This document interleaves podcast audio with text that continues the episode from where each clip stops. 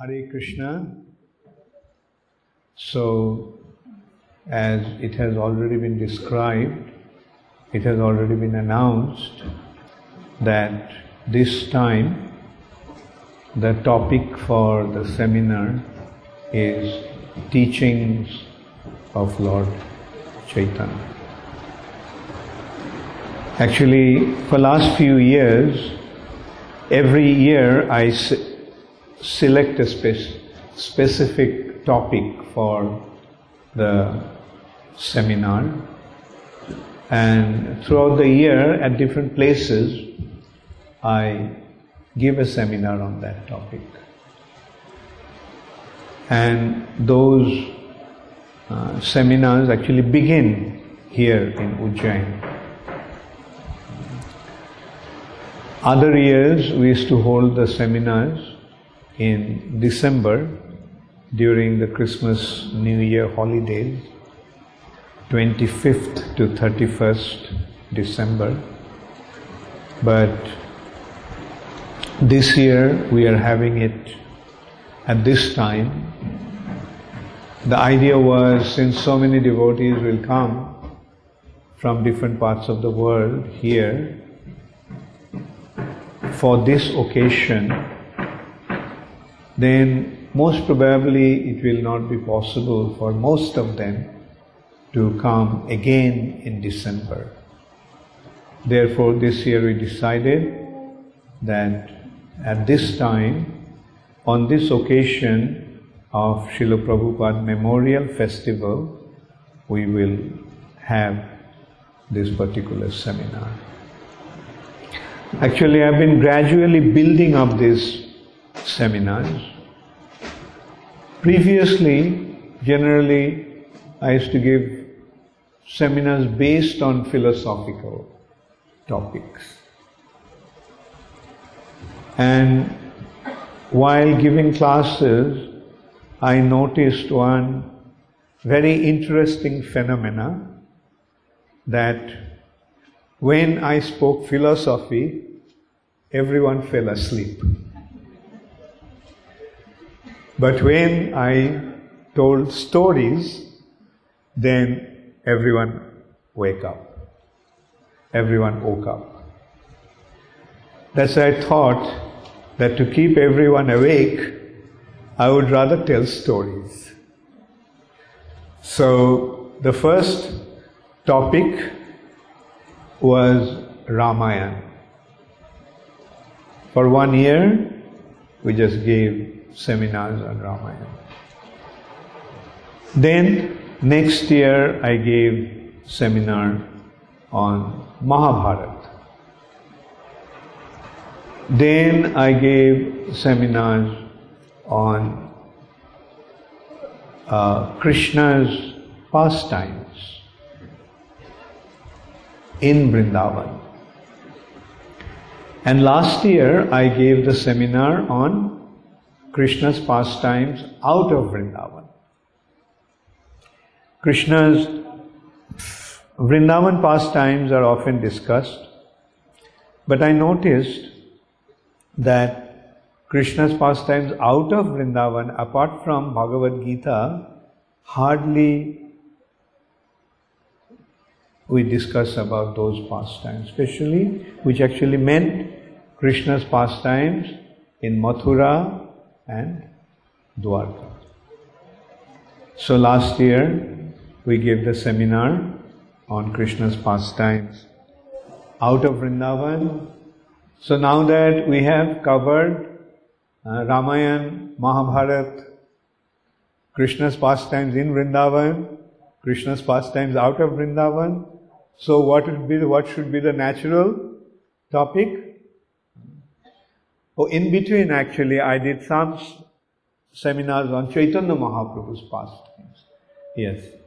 Maha, we gave seminars on Mahaprabhu's pastimes also. But not everywhere.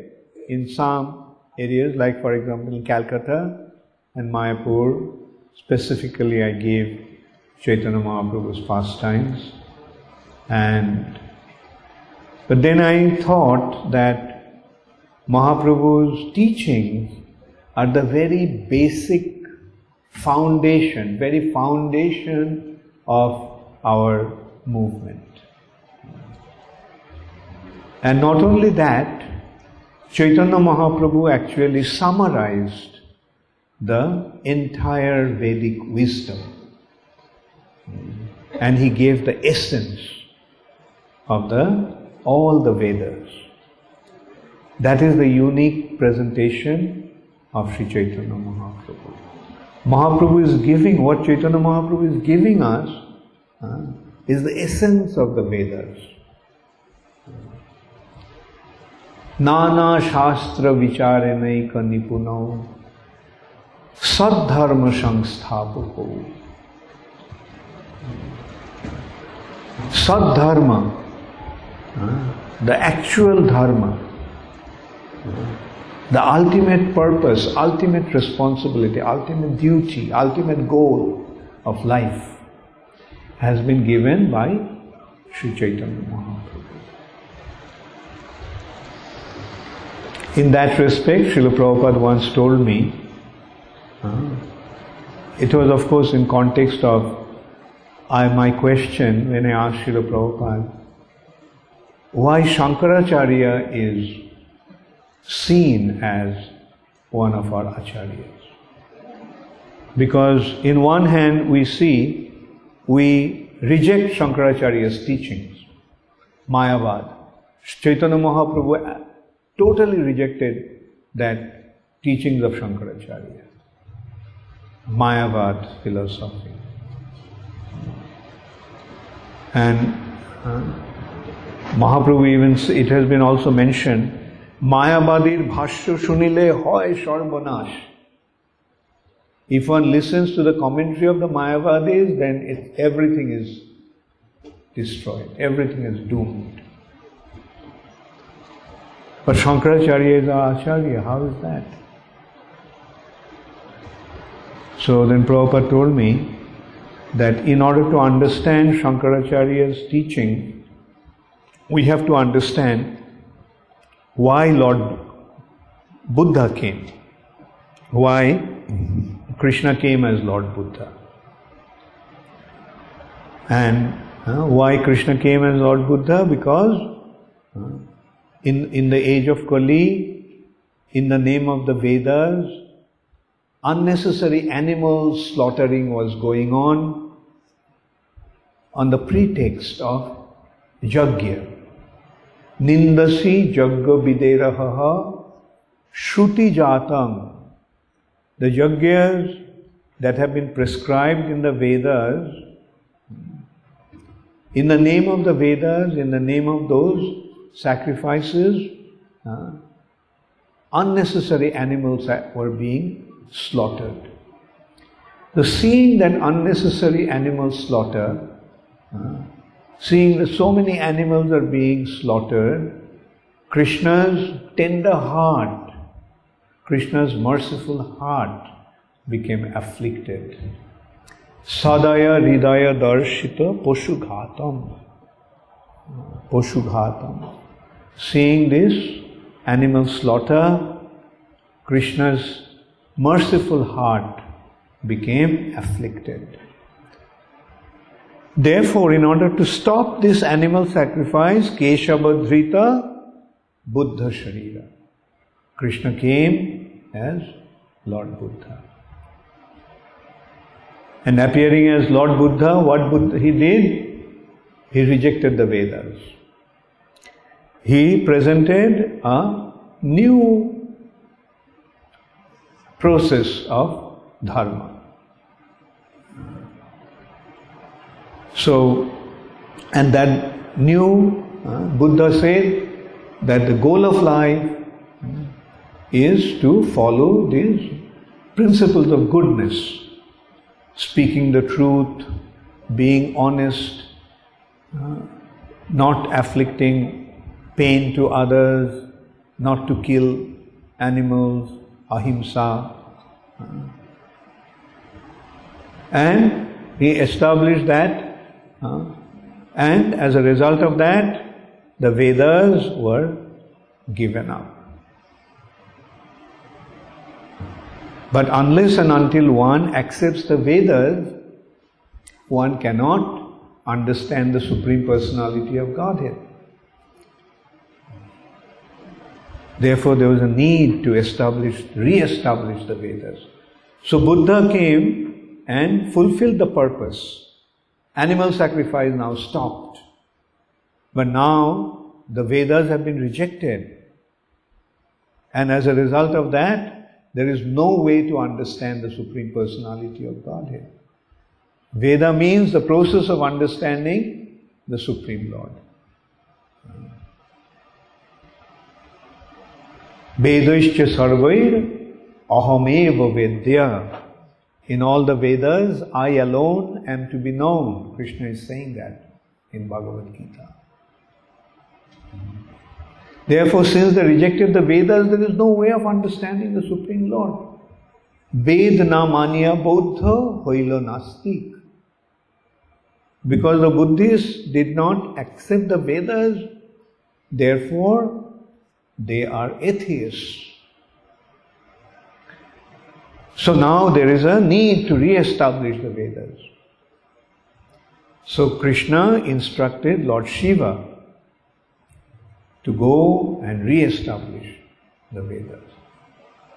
Lord Shiva is saying that to Parvati, ah, Mayavadam Ashachastram Prachanna Bauddham Uchyate Mayaiva Vihitang Devi Kalo Brahmana Murtina. Telling Parvati, Devi.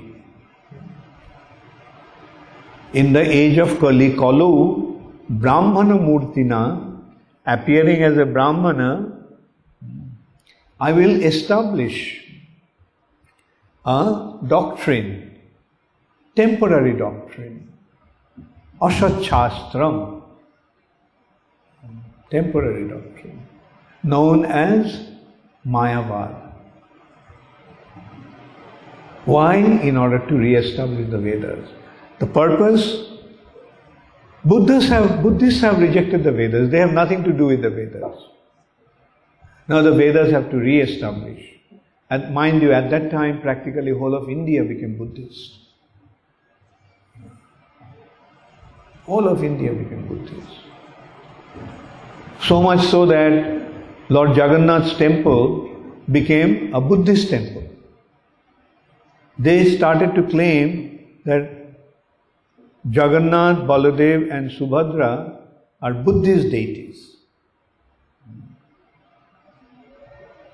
And uh, anyway, so the whole of India at that time became Buddhist. So it was a, in order to convince them to re-establish the Vedas uh, in their domain uh, Shankaracharya had to present it in a certain way. Like instead of presenting the pure teachings of the Vedas, Shankaracharya took the Buddhist doctrine to re-establish the Vedas. Because Buddha said the goal of life is to attain nirvana. And nirvana means to become nothing. Therefore, Buddhism is called uh, voidism, Shunyavad. Uh, Buddhism is actually uh, Shunyavad. Shunya, ultimately, we all will become nothing. That's the goal of life. Shankaracharya took that, uh, that this is the goal of their life. Shankaracharya pointed out, look, this concept of nirvana is not a Buddhist concept. It's coming from the Vedas. And the Vedic understanding of Nirvana is not to become nothing, but to merge into the Absolute. So, in this way, Shankaracharya defeated Buddhism and re established the Vedas. And in order to do that, he had to take a middle path, and that is the path of impersonalism. Shunyavad, to become nothing, to uh, become one with the Absolute who is devoid of any form, any quality, any attribute, and so forth. So, in this way, uh, Shankaracharya re established the Vedas. Shankaracharya's theory is originally it is called uh, Vivartavad, theory of illusion. And it is also known as uh, Mayavad. Because illusion means Maya. Anyway, since we come to that, let me briefly discuss about that, explain that. What is this Mayavad or Vivartavad? Actually, Vedas have established Parinambad, that means the theory of transformation.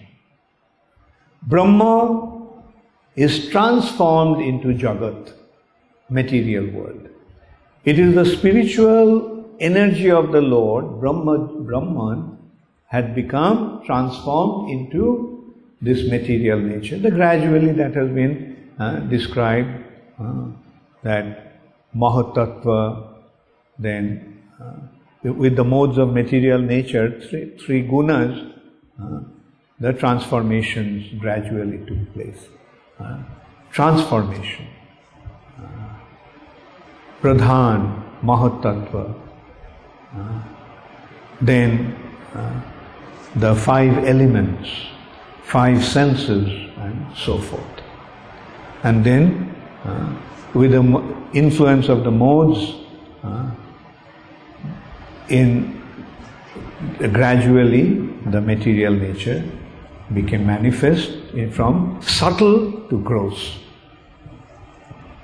So that is the understanding of the Vedas, which is called Parinambad or the theory of transformation. But Shankaracharya came and developed a new theory uh, called Vivartavad, not transformation. ব্যাস ভ্রান্ত ব্যাস ভ্রান্ত বলিতে হো উঠাইল বিবাদ তার দোষ নাহিতে হো আজ্ঞাকারী Shankaracharya literally said Vyasdev is mistaken. Parinambad is not the real thing. The real thing is Vivartavad. That is theory of illusion. What is the theory of illusion?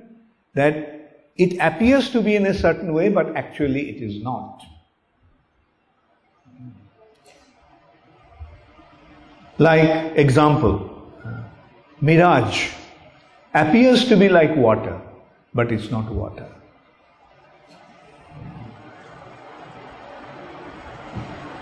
Similarly, another example is mother of pearl appears to be like silver, but it's not silver.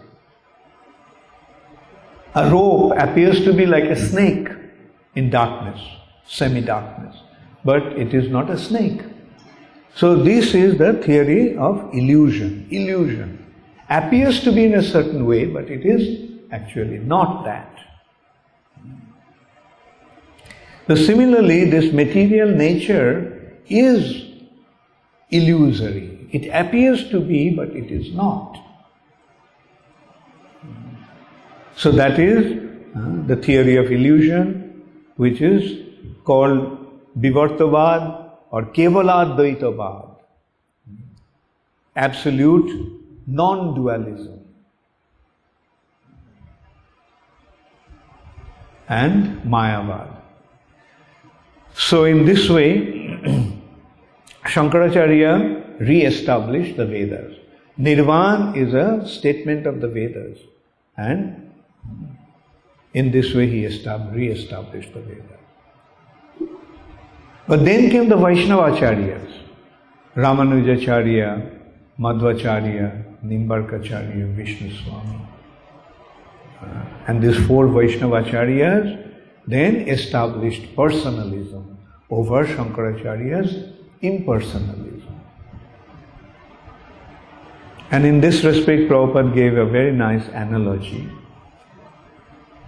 that on the field of atheism, Shankaracharya dug the foundation Now, when you dig the foundation, the foundation goes in the opposite direction. The building will go this way, but the foundation goes that way.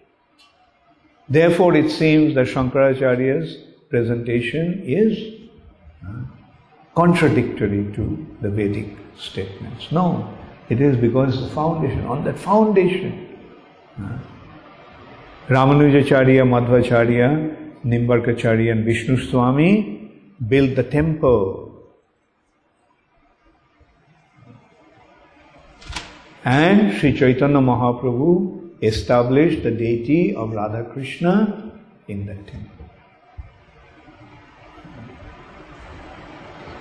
This is based on Chaitanya Mahaprabhu's teaching, is based on these four acharyas' teachings.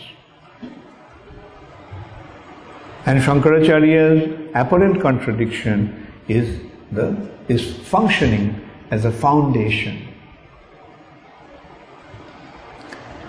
So this is, uh, in, in short, uh, we have to understand that this is what Sri Chaitanya Mahaprabhu came to give. Sri Chaitanya Mahaprabhu came to distribute uh, this essence of the Vedas. And then on this teachings, through these teachings of Chaitanya Mahaprabhu, the identity of Krishna has become revealed. And the most important aspect of this revelation is the identity of Srimati Radharani. Srimati Radharani's identity is the uh, secret because unless and until we understand Srimati Radharani's identity and Krishna's relationship with Srimati Radharani, we will not be able to recognize Krishna's actual identity. Or you can look at it the other way around. In order to un- understand Krishna's actual identity, we have to understand Krishna's relationship with Srimati Radharani. Who is Srimati Radharani? What is Vrindavan? What is the specialty of Krishna's relationship with the gopis? যদি গৌর না হইত as Basu Ghosh স্যাং যদি গৌর না হইত তবে কি হইত কেমনে ধরিতাম দেহে রাধার মহিমা প্রেম রস সীমা জগতে জানাত কে If Chaitanya Mahaprabhu didn't come, who would have revealed the identity of Srimati Radharani to this world? And if I did not understand uh, the identity of Srimati Radharani and specialty of Krishna's relationship with Srimati Radharani, how would I have maintained my life? So this is the greatness of Sri Chaitanya Mahaprabhu's teachings. At the very beginning, I mentioned this aspect to, for you all to understand the supremacy of Sri Chaitanya Mahaprabhu's teachings. No, not, never, ever this understanding has been revealed before. Krishna's identity has been uh, presented in various ways, but Chaitanya Mahaprabhu practically uh, made us realize who Sri Chaitanya, who Sri Krishna actually is.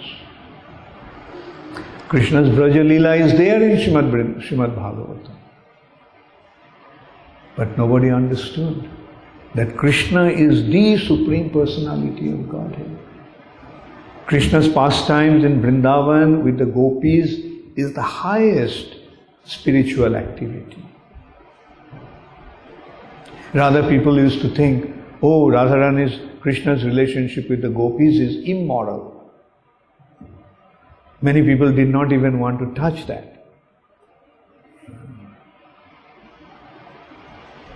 Like that was they felt. But the thing is, Mahaprabhu came and he made us understand that that is the highest spiritual relationship. Yes, in a material platform, that kind of relationship is uh, abominable. A relate to have a relationship with somebody else's wife, a relationship with uh, unmarried girls, like that is immoral and abominable. But that is in a material platform. Whereas the spiritual platform is diametrically opposed to this material platform. Like if material nature is a, is a reflection of the spiritual sky, then in the reflection what happens? What, what is the topmost? Where does, the, where does it appear in the reflection? The topmost region appears to be the lowermost in the reflection. So the difference between material and spiritual is when we put ourselves in the center, that is material. When we put Krishna in the center, that is spiritual. Yes, when an ordinary person has an affair, has an affair with somebody else's wife or with unmarried girls, then it is degraded. It is abominable. It is immoral. But when that relationship is there with Krishna, then that is the highest.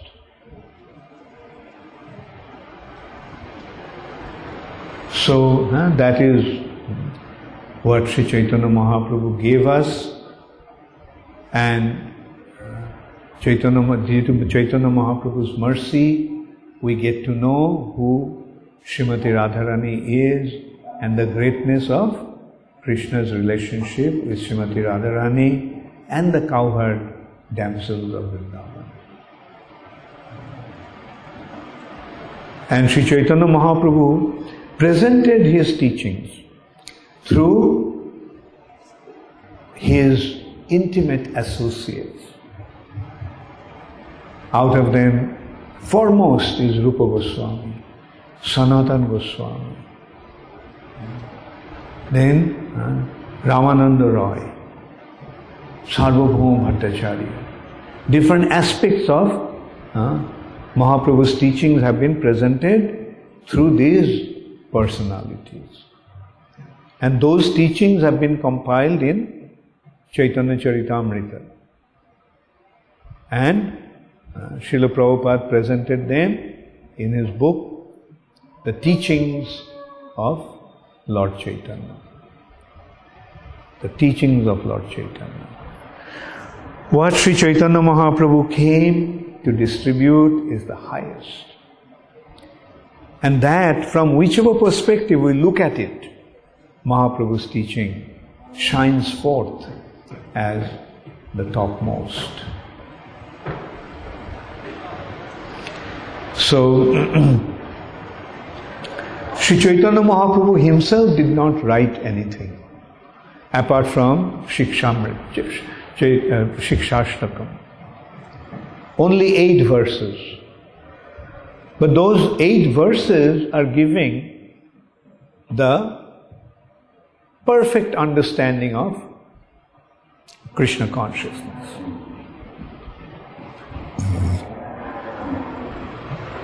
The foundation of Krishna consciousness is the holy name of the Lord. Hare Krishna, Hare Krishna, Krishna Krishna, Hare Hare, Hare Ram, Hare Ram, Ram Ram, Hare. One thing I'll tell you, now I notice that whenever we chant Hare Krishna, it has become kind of a mechanical thing.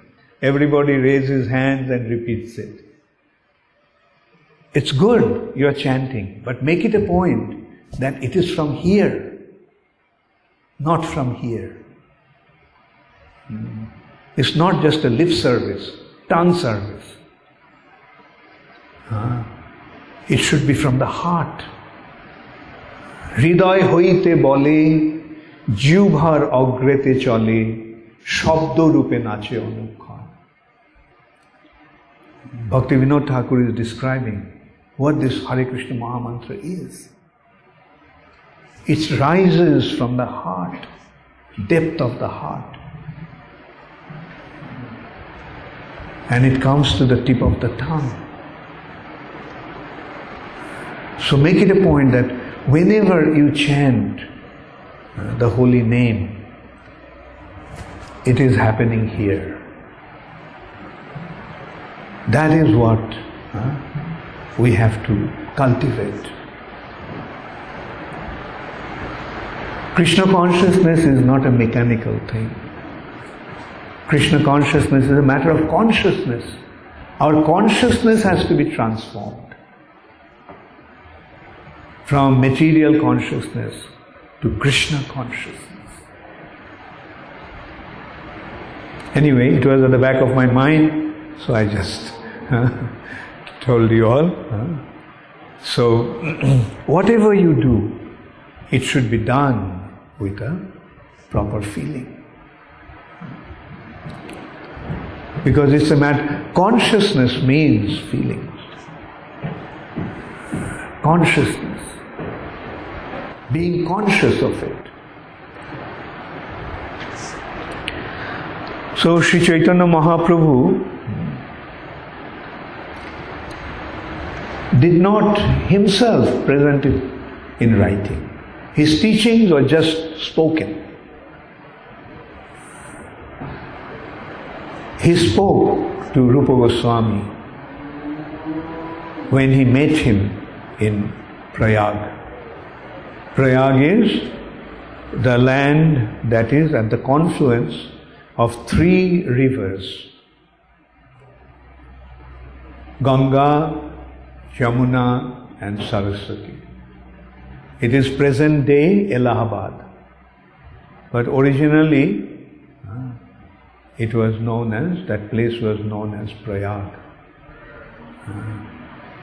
Due to the Muslim influence, that land became known as Allahabad. Allah means God. Good, good name. The land of God. Allah, the land of Allah. And from Allahabad, it became Allahabad. But uh, the original Vedic name of that place was Prayag. Sri Chaitanya Mahaprabhu met Srila Rupa Goswami. Rather, Rupa Goswami met Sri Chaitanya Mahaprabhu. Uh, Rupa Goswami, uh, let's also get at the background of it shortly. Rupa Goswami was the minister of the Nawab or the king of Bengal at that time. King Hussain Shah, Muslim Nawab. And he was his uh, minister. He was his finance minister. And although they were Brahmanas, very exalted uh, Karnataka Brahmanas, their family actually came from Karnataka uh, and settled in Bengal. So they were exalted uh, Brahmanas, but because they were associating, they have accepted the service, the job of a Muslim Nawab, the Brahmin society at that time rejected them, ostracized them, threw them out of the Brahmin community. They are not Brahmin, they are Muslims. So, they actually wrote to Chaitanya Mahaprabhu, This is our situation. Please deliver us from this condition. You are the Supreme Personality of Godhead. You have come, you have descended, so please deliver us. And it is because of Rupa Goswami, to because of these two brothers, Rupa Goswami, and Sanatan Goswami, that Chaitanya Mahaprabhu came to that part of Bengal, which was known as Gaura Desh at that time. Gaur. And Chaitanya Mahaprabhu, while he was traveling towards Vrindavan from Jagannath Puri, he came to Gaura Desh. And the capital of that land was Maldah. Today's Malda. And Rupa Goswami and Sanatan Goswami were in the government service. Sri Chaitanya Mahaprabhu came. And thousands of people were following him. And so when the Nawab asked the chief of police, who was a Hindu, that I heard that somebody has come, lots of people are following him. So, fearing that the Muslim king may harm this person, uh, when he, if he found out that so many people are following him, so the chief of police, uh, Kotwal, uh, told him, No, not many, just a few people are following him. So Hussein Shah told him that, Look, you don't have to tell a lie to me. I know that thousands of people are following him. So who is that? So this is how uh, Chaitanya Mahaprabhu appeared there, and Hussein Shah, who was otherwise a very ferocious and a very violent kind of a person, uh, was he accepted Mahaprabhu's situation. And Rupa Goswami and Sanatan Goswami did not dare to go to meet Chaitanya Mahaprabhu during the daytime. They went to meet Sri Chaitanya Mahaprabhu at night that also in disguise, because he didn't want that uh, Nawab will get to know that they are associating, they are going with to Chaitanya Mahaprabhu, meeting him. And Chaitanya Mahaprabhu, uh, at that time, instructed them uh, to go to Vrindavan. No, Chaitanya Mahaprabhu at that time didn't instruct. And they just met Chaitanya Mahaprabhu. And Chaitanya Mahaprabhu told them, the ultimate goal of life is to surrender to Krishna. And Krishna, the most merciful Lord, will take uh, mercy upon you. And but after meeting Chaitanya Mahaprabhu, Rupa Goswami and Sanatan Goswami became totally uh, detached. They lost interest for all their materialistic activities. We can well imagine, like such an exalted position, the minister, the two principal ministers of the king,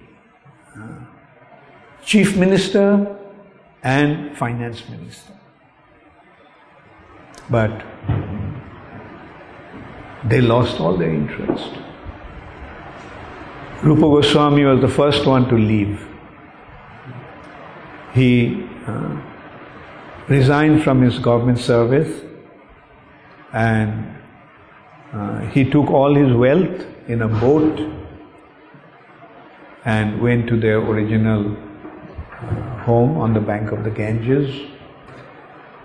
And Rupa Goswami can well imagine how much money he was. Those days there was no paper currency that you can practically put one few crores of rupees in a in a bag, in a suitcase. And those days the currency was gold coins. And he was carrying those gold coins in a boat. The boat full of gold coins. And then he divided half of that and distributed it among the Brahmanas and Vaishnavas for promoting Krishna consciousness. And from the then he divided the other half uh, into two and gave one portion to his family members and he kept uh, the other quarter for some emergency. And you could see that how that money came into uh, benefit, into utility. Because Sanatan Goswami, later on we'll discuss, Sanatan Goswami was arrested by the king when he wanted to resign. The king didn't want to let him go. And when Sanatan Goswami was completely adamant in resigning, then the king arrested him and put him in prison. Sanatan Goswami uh, took a part of that money to bribe the jailkeeper and escape. So Rupa Goswami uh, left home and he was traveling towards Vrindavan. And when he came to Prayag, Prayag he was traveling with his other brother, Anupam. Anupam was the father of Srila Jiva Goswami, another very, very exalted uh, follower of Sri Chaitanya, associate of Sri Chaitanya Mahaprabhu. so, when Sri Srila Rupa Goswami got to know that Chaitanya Mahaprabhu was in Allahabad, and he saw Chaitanya Mahaprabhu. Uh, Chaitanya Mahaprabhu was going to the Bindu Madhav temple. And he was dancing in ecstasy, chanting the holy name. And many, many people were just following him. So Rupa Goswami and Anupam offered obeisances from a distance. And Chaitanya Mahaprabhu saw, recognized him, and he embraced them. And then Chaitanya Mahaprabhu wanted to teach Rupa Goswami. But other places wherever he went was very, very crowded. So he went to a remote place, Dashashwamed Ghat, on the bank of the Ganges. And there he for 10 days, he instructed Srila Rupa Goswami.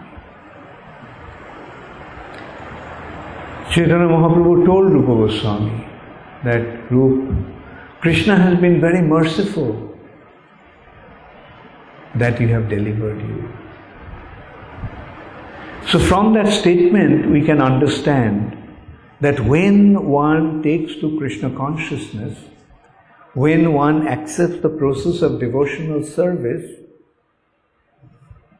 it has to be seen that it was Krishna's mercy. Krishna is uh, enabling him to become delivered. There is Vishay, materialistic way of life. One side is the materialistic way of life and the other side is devotional service. Krishna Bhakti. Materialistic life ties us down to this material nature. And Krishna consciousness delivers us from our material bondage. Material bondage, material attachments, are cause of suffering. The more we become involved in the material nature, the more becomes our suffering. So, Krishna consciousness is the process to deliver us, free us from this material bondage. So, that is the thing that we must understand. Devotional service delivers one from material bondage. We can't maintain both the things together. It won't work. Like an example in that respect is uh, two examples in that respect we can give. If you have your two feet in two different boats, can you progress? Have you ever tried to put two boat, two feet in two boats? That's one example.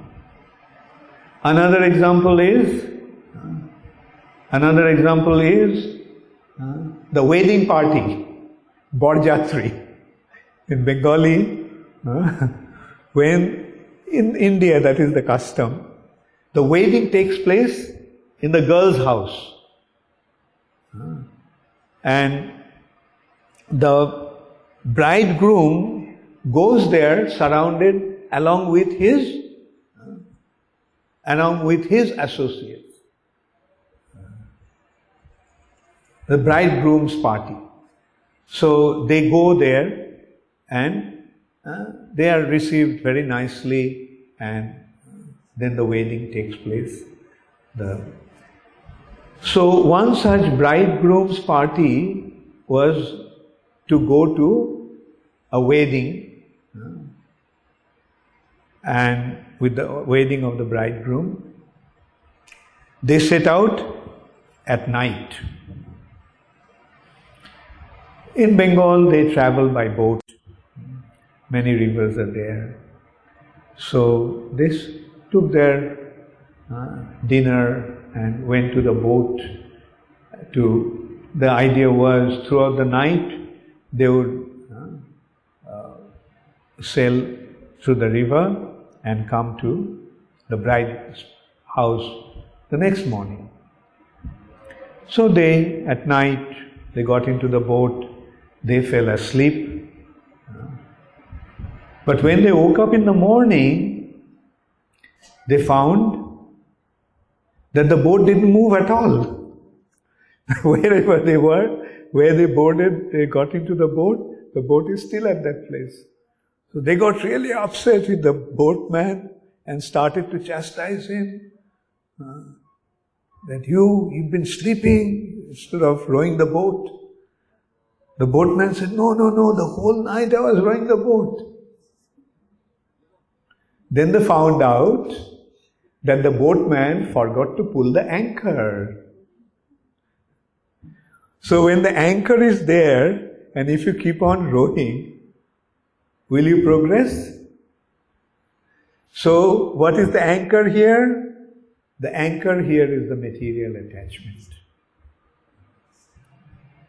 The anchor here is material attachment.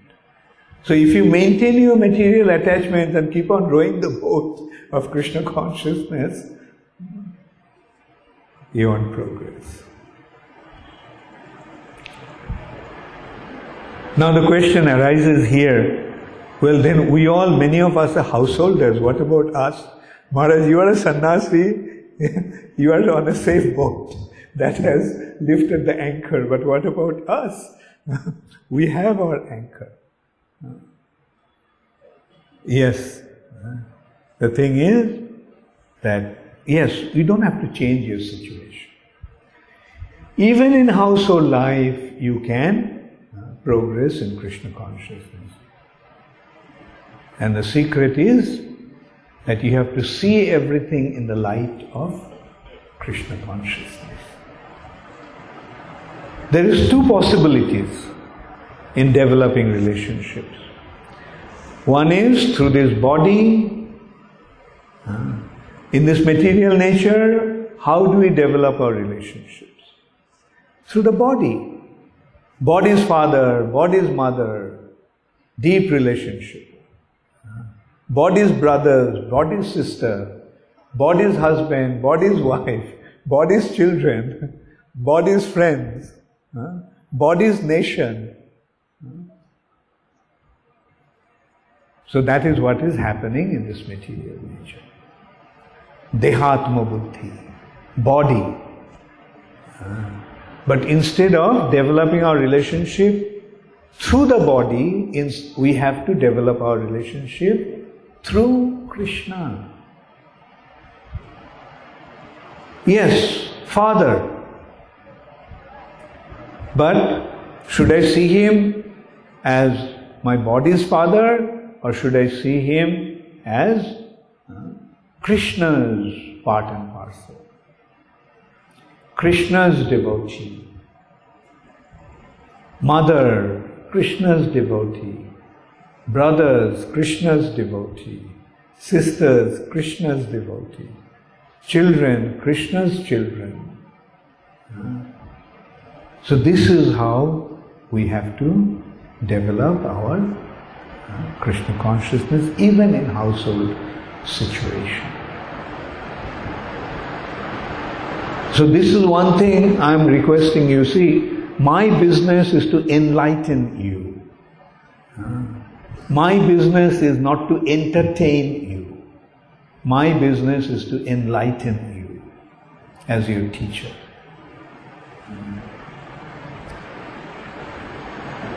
And that's why I have to speak, say things in this way. Like, and for your benefit, you consider, you consider yourself. What is happening? Is it happening through the body or is it happening through Krishna? Those who are parents, make it a point to make your children into devotees of Krishna. Offer them to Krishna groom them up, train them up in such a way that when they grow up, they will become devotees of Krishna. They will automatically surrender themselves to Krishna. And it's so nice to see when we see that our children born in devotee uh, families uh, are becoming devotees, committing themselves to Krishna consciousness. But at the same time, when we see that that is not happening, then we find it to be painful. The father and mother have become devotees, but they don't want to do anything about the children. Oh, no, no, we can't. We have to give them the freedom. Okay, when they grow up, you have to give them the freedom, but when they are young, mold them according to Krishna consciousness. And I admire when I see some of you are doing it so nicely, bringing up your children to become devotees in such a nice way. Train them when they're young. Give them a very wonderful dose of Krishna consciousness. So that when they grow up, huh, they will commit themselves. When they will decide for themselves At the same time, I also tell them, the parents, of when the children, when the children grow up, tell them that don't force them now to become devotees. No, don't force them to take to Krishna consciousness. Leave it up to them. Advise them, but leave it up to them to decide for themselves. So that is how uh, we have to perform, we have to execute our responsibility towards those who are around us. Jare dakho tare kaho Krishna upadesh. Whoever you see, just instruct him about Krishna. So Chaitanya Mahaprabhu, hmm, in his first meeting with Rupa Goswami, he just told him, Krishna has been very merciful to you. He has delivered you from the deep, dark well of materialistic life.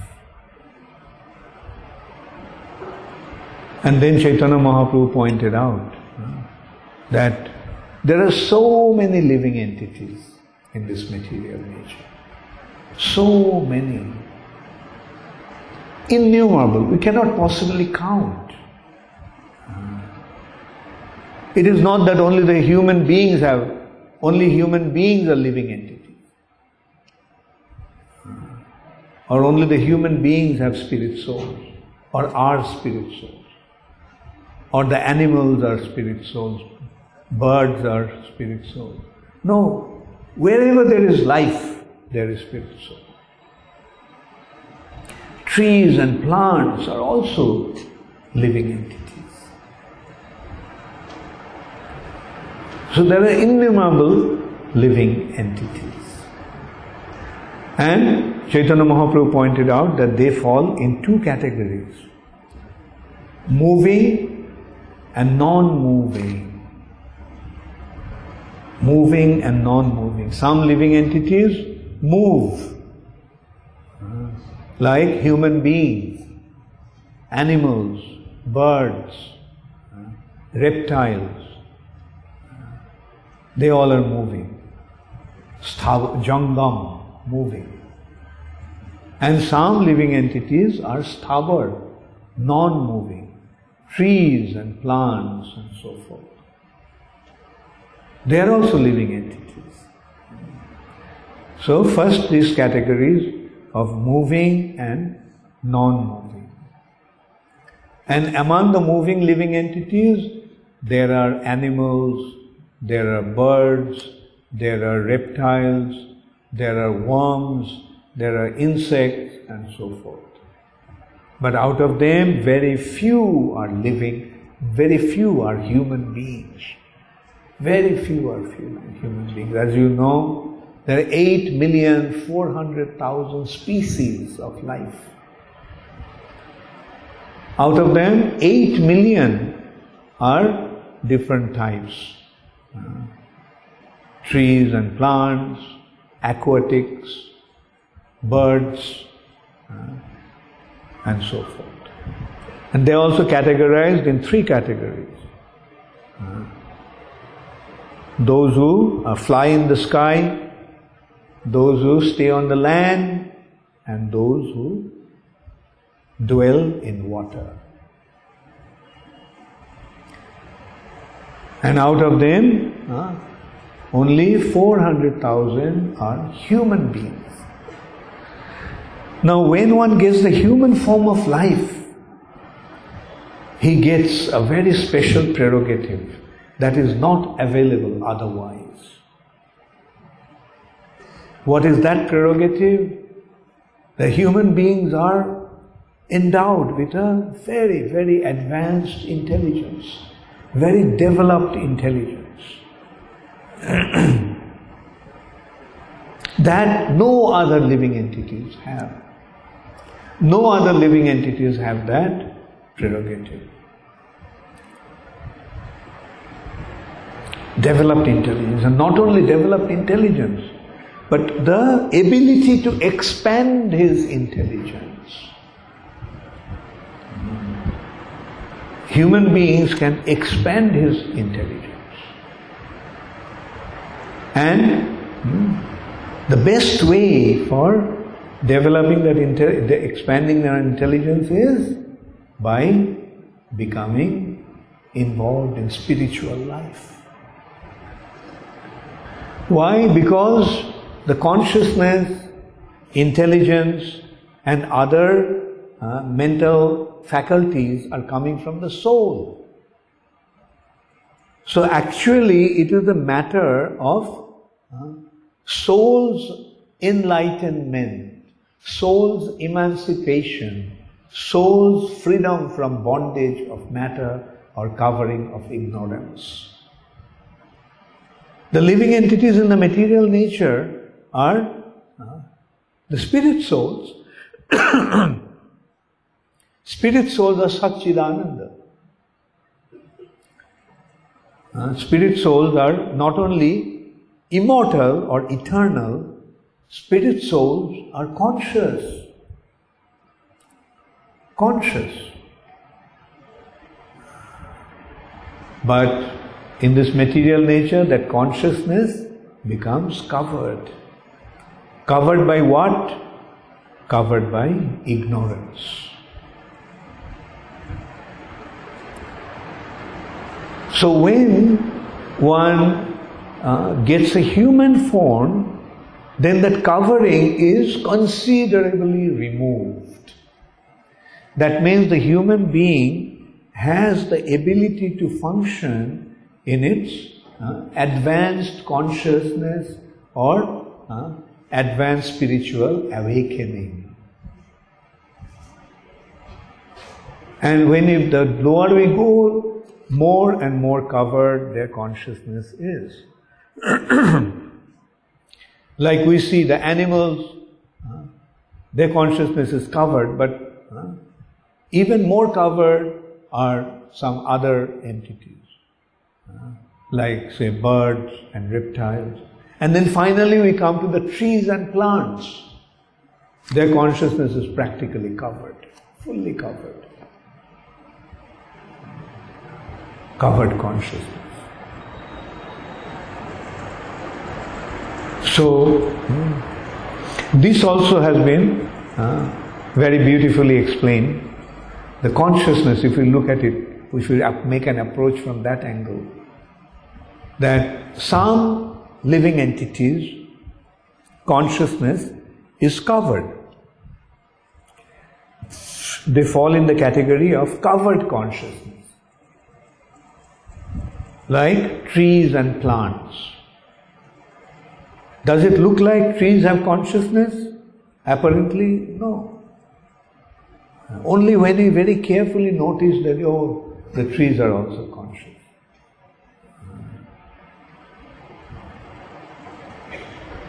Then, huh, when you come to the insects, uh, reptiles, birds, animals, it's, it's obvious, we can see that they are conscious. But their consciousness is in a shrunken state. Uh, so that is the second stage of consciousness. First stage, the lowest is the covered consciousness. Then shrunken consciousness. From insects and worms up to the trees and plants, they fall in the category of this shrunken consciousness. Then comes the human beings. Their consciousness has been considered to be bud state of consciousness. Bud. A bud apparently is in a shrunken state. But the bud has the ability to bloom. So human beings fall in the bud state of consciousness. Their consciousness is apparently shrunken, but they have the ability to bloom. Then, uh, from the shrunken consciousness, they, their consciousness begins to expand. Now, for a flower, uh, since it has been compared to a bud, for a bud of a flower to bloom, it needs two factors exposure to the sun and support or shelter of the water, especially lotus buds. When a lotus is exposed to the sun in water, the lotus begins to bloom. So, human beings although their consciousness is in a shrunken state, but has the ability to bloom, provided that human being is exposed to the sun who is Krishna. Under the shelter of a bona fide spiritual master who is compared to water. When a human being becomes exposed to Krishna under the shelter, under the guidance of a bona fide spiritual master, his consciousness begins to bloom. That's the fourth stage of consciousness. And then finally, fully bloomed state of consciousness. That's the when one becomes perfectly uh, aware of Krishna, fully Krishna conscious, then that is the state of fully bloomed state of consciousness. Pure consciousness, pure Krishna consciousness. So,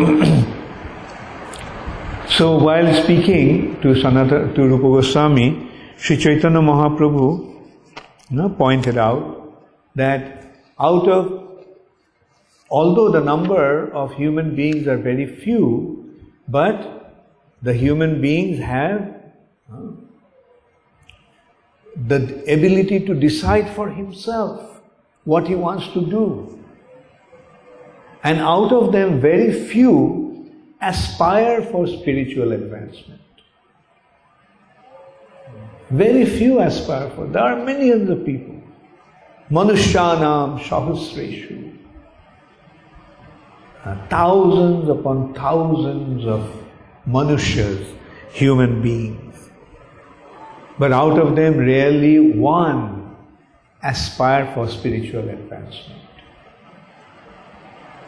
And those who aspire for spiritual advancement, uh, rarely one achieves perfection. Koshchit yatati siddhaye. Rarely one achieves siddhi or perfection. And jatatam api siddhanam koshchin mang vedti tattvata.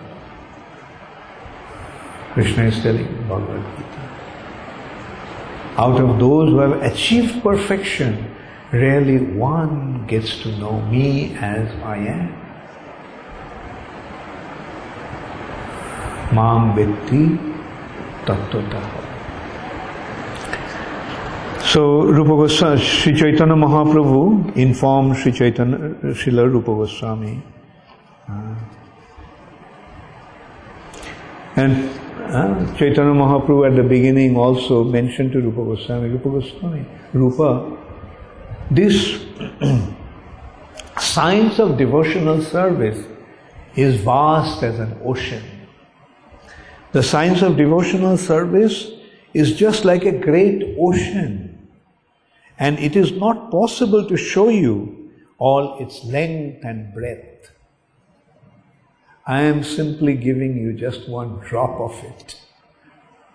I shall try to explain the nature of that ocean by taking just one drop out of it.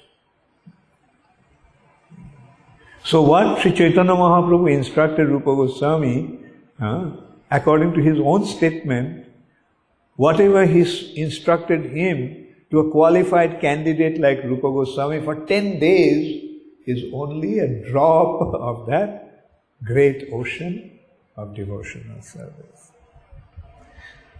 So that uh, from that drop we can get a taste of that uh, nectar and understand what that ocean of devotional service actually is.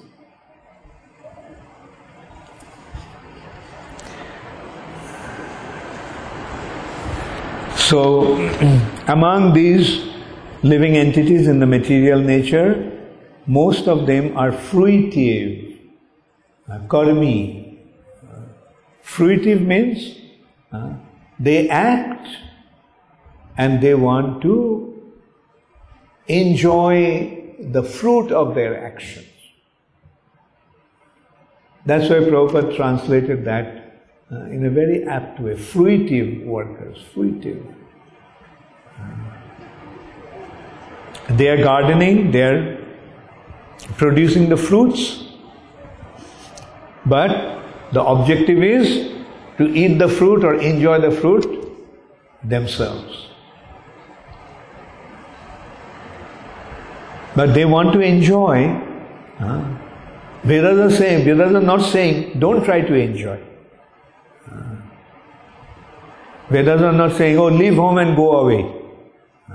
This material nature is a place of suffering. Although Vedas are giving that understanding, but Vedas are also saying, okay, if you want to enjoy, try to enjoy. Uh, but this is the way to enjoy. So they give the different ways and means to enjoy, how to enjoy. But after trying to enjoy in so many ways, ultimately what one realizes, if one is intelligent, he realizes that there is no enjoyment. I'm trying to enjoy, but I'm suffering. How many of you realize that? That, that endeavor for enjoyment in this material nature is leading to suffering. Let me see the hands again. Okay, that looks better. so, anyway, that's a good, good point. Then, when one realizes that this material nature is a place of suffering, then what would one naturally want to do?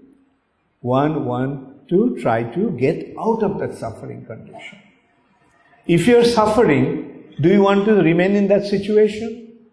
Say, if there is, if the house is burning, do you want to remain in that house that is burning? How many of you would like to stay in the house that is burning? If you're so attached to the house, then I wish you all the best. so, so this, one wants to get out of this suffering condition. And that platform is called Jnana, Jnana Kanda. But then one realizes the actual way to become free from that suffering condition is by becoming a devotee of Krishna. Okay, uh, this point can be explained in this way How many of you know how to swim? Okay, how many of you do not know how to swim?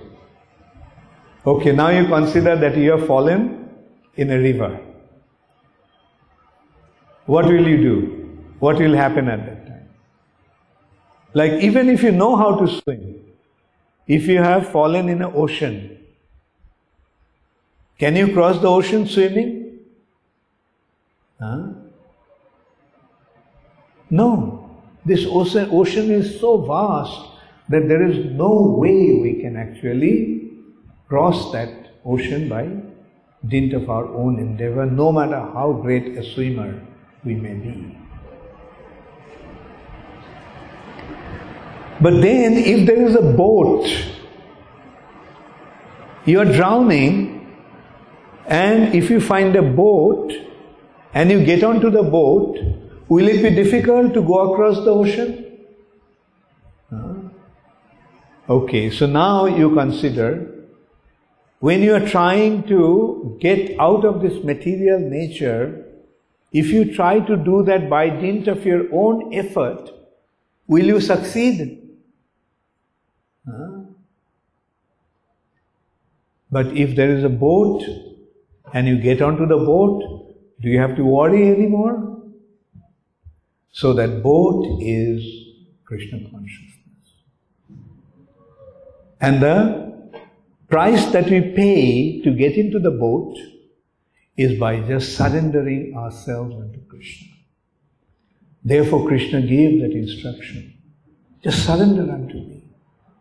So, if we just surrender unto Krishna, uh, then immediately we find, find ourselves in that boat. And then we don't have to worry about it anymore.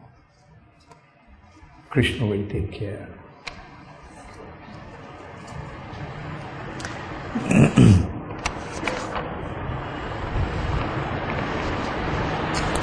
so, in this way, the actual liberation is from uh, becoming surrendered to Krishna becoming a devotee of Krishna.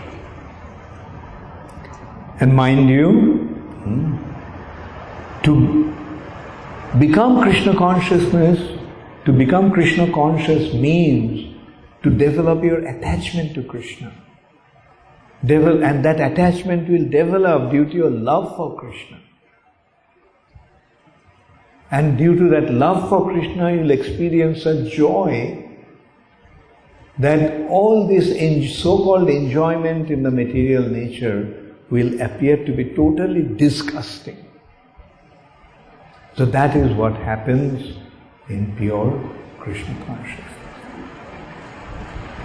Surrender to Krishna, through that surrender, you will experience the joy being in love with Krishna.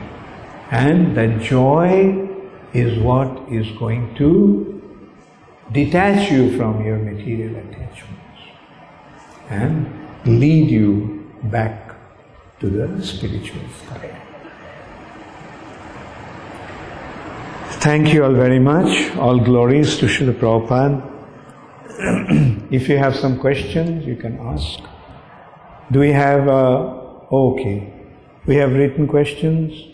Yeah, that's better to have, to give the questions in writing. this question is coming from Boshu Shrestha Das. Hare Krishna Guru Maharaj, please accept my humble obeisances.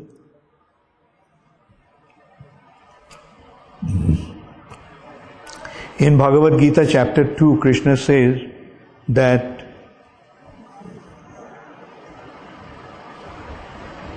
that flowery language of the Vedas is misleading and that one must get above three modes which are the subject of the Vedas.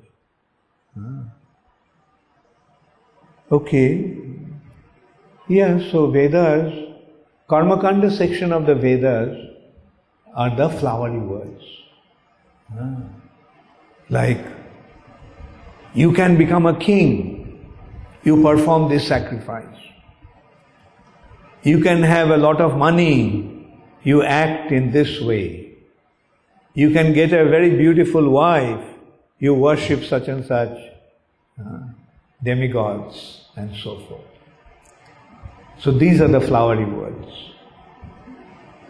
Uh, that words, that statement of the Vedas that are leading to uh, enjoyments in the material nature.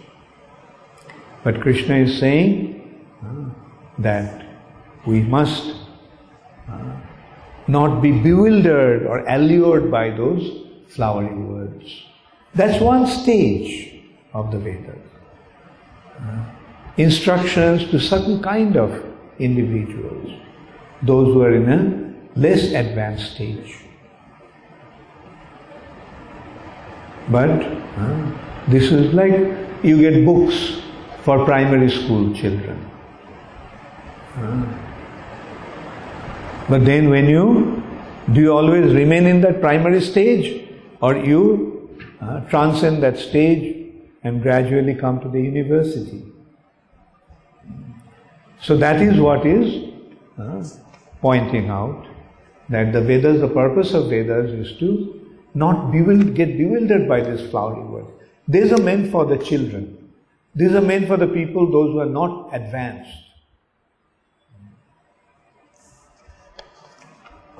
And then, uh, Vedaishta sarvai rahameva Veda. The real purpose of the Vedas is to know Krishna, get to know Krishna, understand Krishna, and develop one's relationship with Krishna.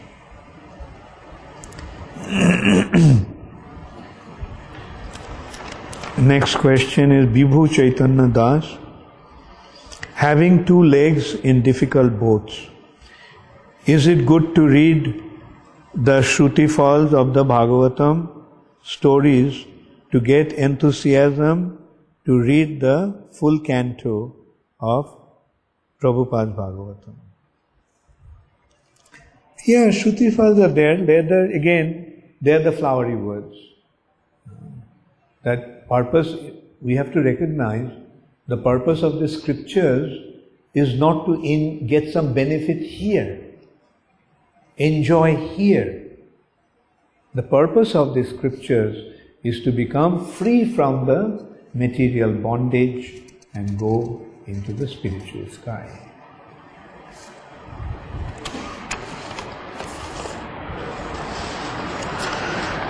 So next is Nanda Vraja Das.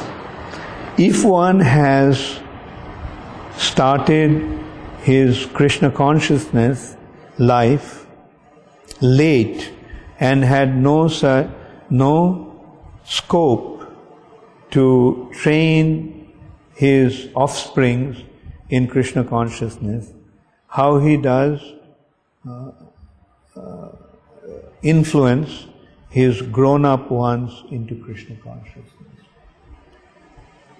Try to advise as much as possible and pray to Krishna that he uh, bestows his mercy upon them.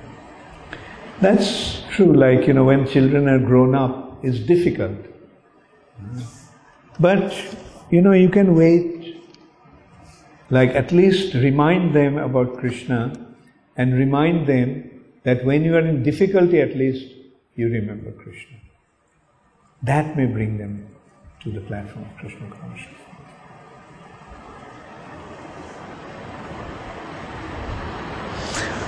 Next question is in Hindi. Parameshwari Radhika Devi Dasi. गुरुदेव जैसे आपने कहा कि बच्चे को संस्कार दे सकते हैं, परंतु फिर भी उनके गलत रास्ते पर जाने का डर होता है इस सिचुएशन में क्या करना चाहिए हाँ मैं अंग्रेजी में बोलूँ या Hindi okay the question is you have said that that the children should be uh, educated and situated in Krishna consciousness, but uh, uh, but at the same time we fe- we become afraid, we fear that they may go off onto a wrong path. In such a situation, what should one do? Very good question. I think every parents of grown up children feel that way. Okay, that's enough questions. No more questions today. uh,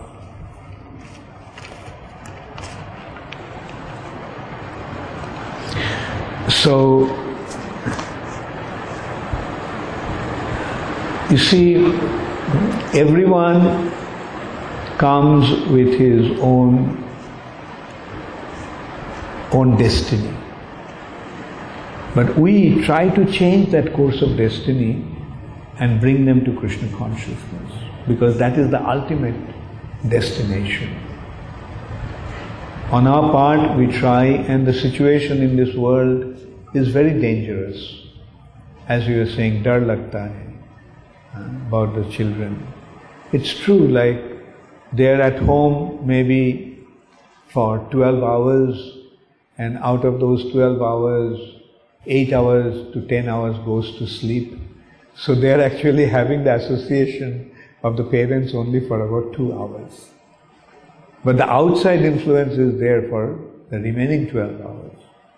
And the outside influence is very, very uh, difficult, very dangerous. So, on our, on the, your part as parents, you try to guide them nicely, make them understand what is the difficulty in that situation. Like, to recognize the dangerous situation of this world, we don't have to go very far. Every morning we can just open the newspaper and we can see what's the situation of this world. So at least we can remind them, look, that is the consequence. So be very careful. So we can remind them about the dangerous situation and we can advise them not to fall victims of that dangerous situation.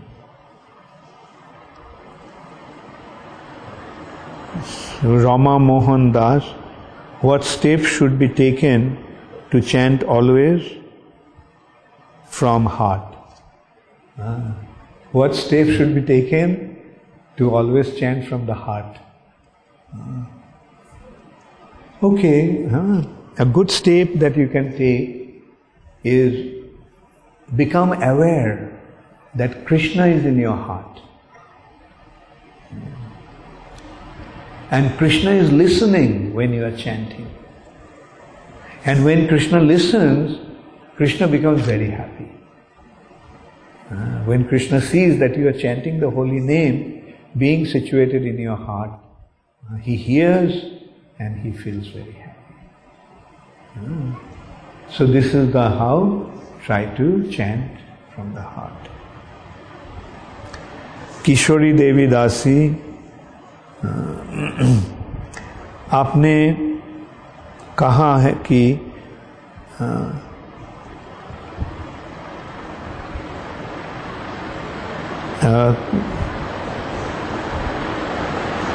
कोई कच्ची उम्र में, कच्ची उम्र में, किशोरी okay कच्ची उम्र में तो बच्चों को भक्ति देना और बड़े को ज़बरदस्ती नहीं करना भक्ति के लिए। अगर हम बड़े बच्चों को ज़बरदस्ती नहीं करेंगे तो वो भक्ति नहीं कर पाएगी। तो हम क्या, हमें क्या करना चाहिए? बड़े का मतलब ये सवाल होता है, कितने बड़े? so, okay, the question is that when the children are young, then we can uh, give them uh, uh, devotion and instruct them about devotion. But you say that when they grow up, then don't force them. Then, uh, uh, but the, her question is that if we, when they grow up and if we don't force them, then they won't practice Krishna consciousness. So, what to do?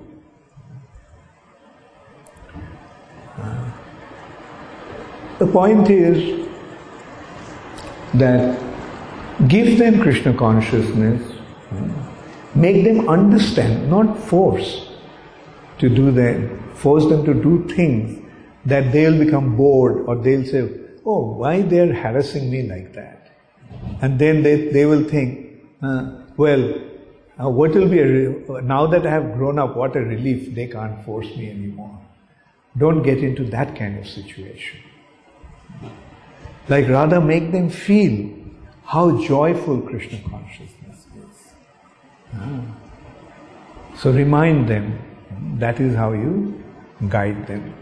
But when they become बहुत बड़े हो जाते हैं, तब जब नौकरी करता है, शादी कर चुका है तब ज़्यादा कुछ नहीं कहना। अगर उस समय अगर नहीं मानेंगे तो बिगड़ जाएँगे। तो don't spoil the relationship okay and do everything with love प्यार से सिखाना। वो प्यार से ही सब काम होता है।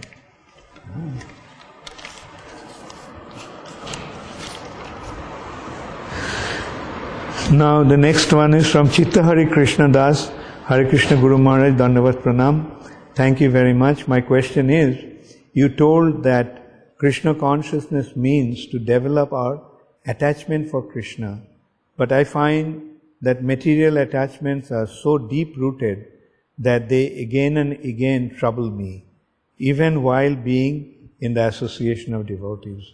So, how one can get rid of such material attachments? Yes, nice, very nice question, Chittahari. yeah, our situation in the material nature is very dangerous because this is what we are seeing. This is where we are. We are seeing, we are hearing, we are touching, we are tasting. Huh? So this is so real. It's very difficult to overcome the influence. That's why we have to we have to learn to uh, uh, focus our uh, mind in always remembering Krishna. See, like, yes, eyes are seeing something beautiful, and immediately the eye, mind wants, I want it. And that is the natural tendency. Uh, seeing, hearing, touching, tasting hmm, draws our senses. But if we remember Krishna, say for example, if we uh, read Krishna book, and then we see how wonderful Krishna, Krishna's pastimes are, how wonderful the spiritual world is. And that's where Krishna is reminding, Man mana bhava. With your mind, you always think of me.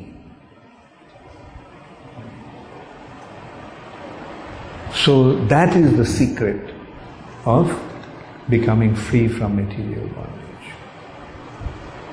If that is not there, if Krishna consciousness is not there, it will not be possible to overcome these allurements of material nature. And that's why param drishta nivartante. By getting the higher taste, we can become free from the lower taste.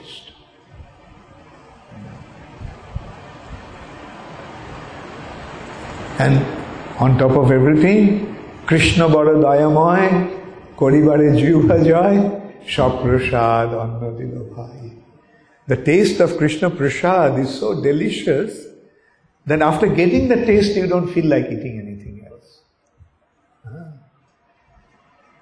So, at least that is real. With our eyes, we may not see Krishna. With our hands, we may not be able to touch Krishna. But with, with our tongue, we can taste Krishna Prasad. So that is how we can conquer our other senses.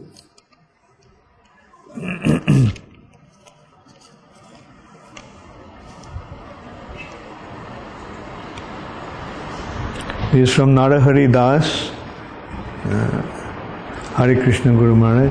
I had experience of uh, fainting recently. Is that fainting? Uh, recently, and although I could hear, I could not chant with my lips. I had great difficulty chanting with my mind. At the time of death, it may be even uh, more difficult. How one can go beyond the mind and senses and automatically attain Krishna at that time. Okay, I will say that at least you have some experience now. When you just fainted, you could not remember Krishna, chant Krishna. Right? So, how difficult it will be. But the good thing is that at least you are saying that you could hear. So, hearing is even if you can't chant, but if you can hear, uh, that is also non different from Krishna. Uh, so that is why we make it a point to chant the holy name when someone is dying. But because he may not be able to chant, but he can hear. And And it will be, it will happen due to the attachment to the holy name. More attached we are, like as we said, like Prabhupada did that. He chanted. And I was telling Harinarayan Prabhu, also while leaving his body, he could chant. He was chanting. And so these are some so we have to see, we have to understand that these devotees have developed their faith so much that even at that time they could remember. Vinita Ramchandani, Hare Krishna Guru Maharaj, please accept my humble obeisances. Maharaj, you had mentioned in the afternoon that life is a preparation and death is exam, which is very simple, just to remember Krishna. But then, why very rarely someone achieve perfection, which you mentioned now? So that perfection is different type of perfection. That perfection is before devotional service.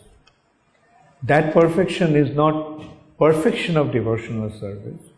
That perfection that is rare is achieving that perfection uh, of becoming situated or becoming aware of one's spiritual identity. But uh, coming to Krishna consciousness is the ultimate perfection. So now that you have come to Krishna consciousness, you have achieved that perfection.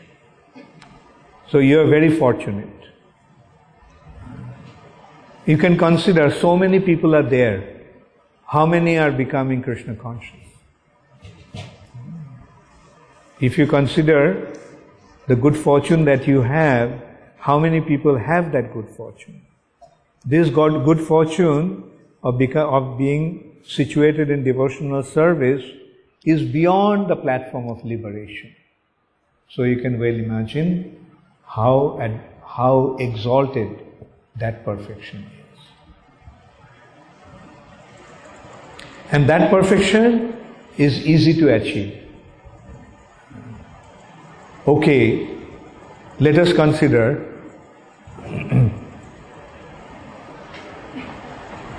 have you ever fought uh, with uh, uh, a heavyweight uh, boxing champion?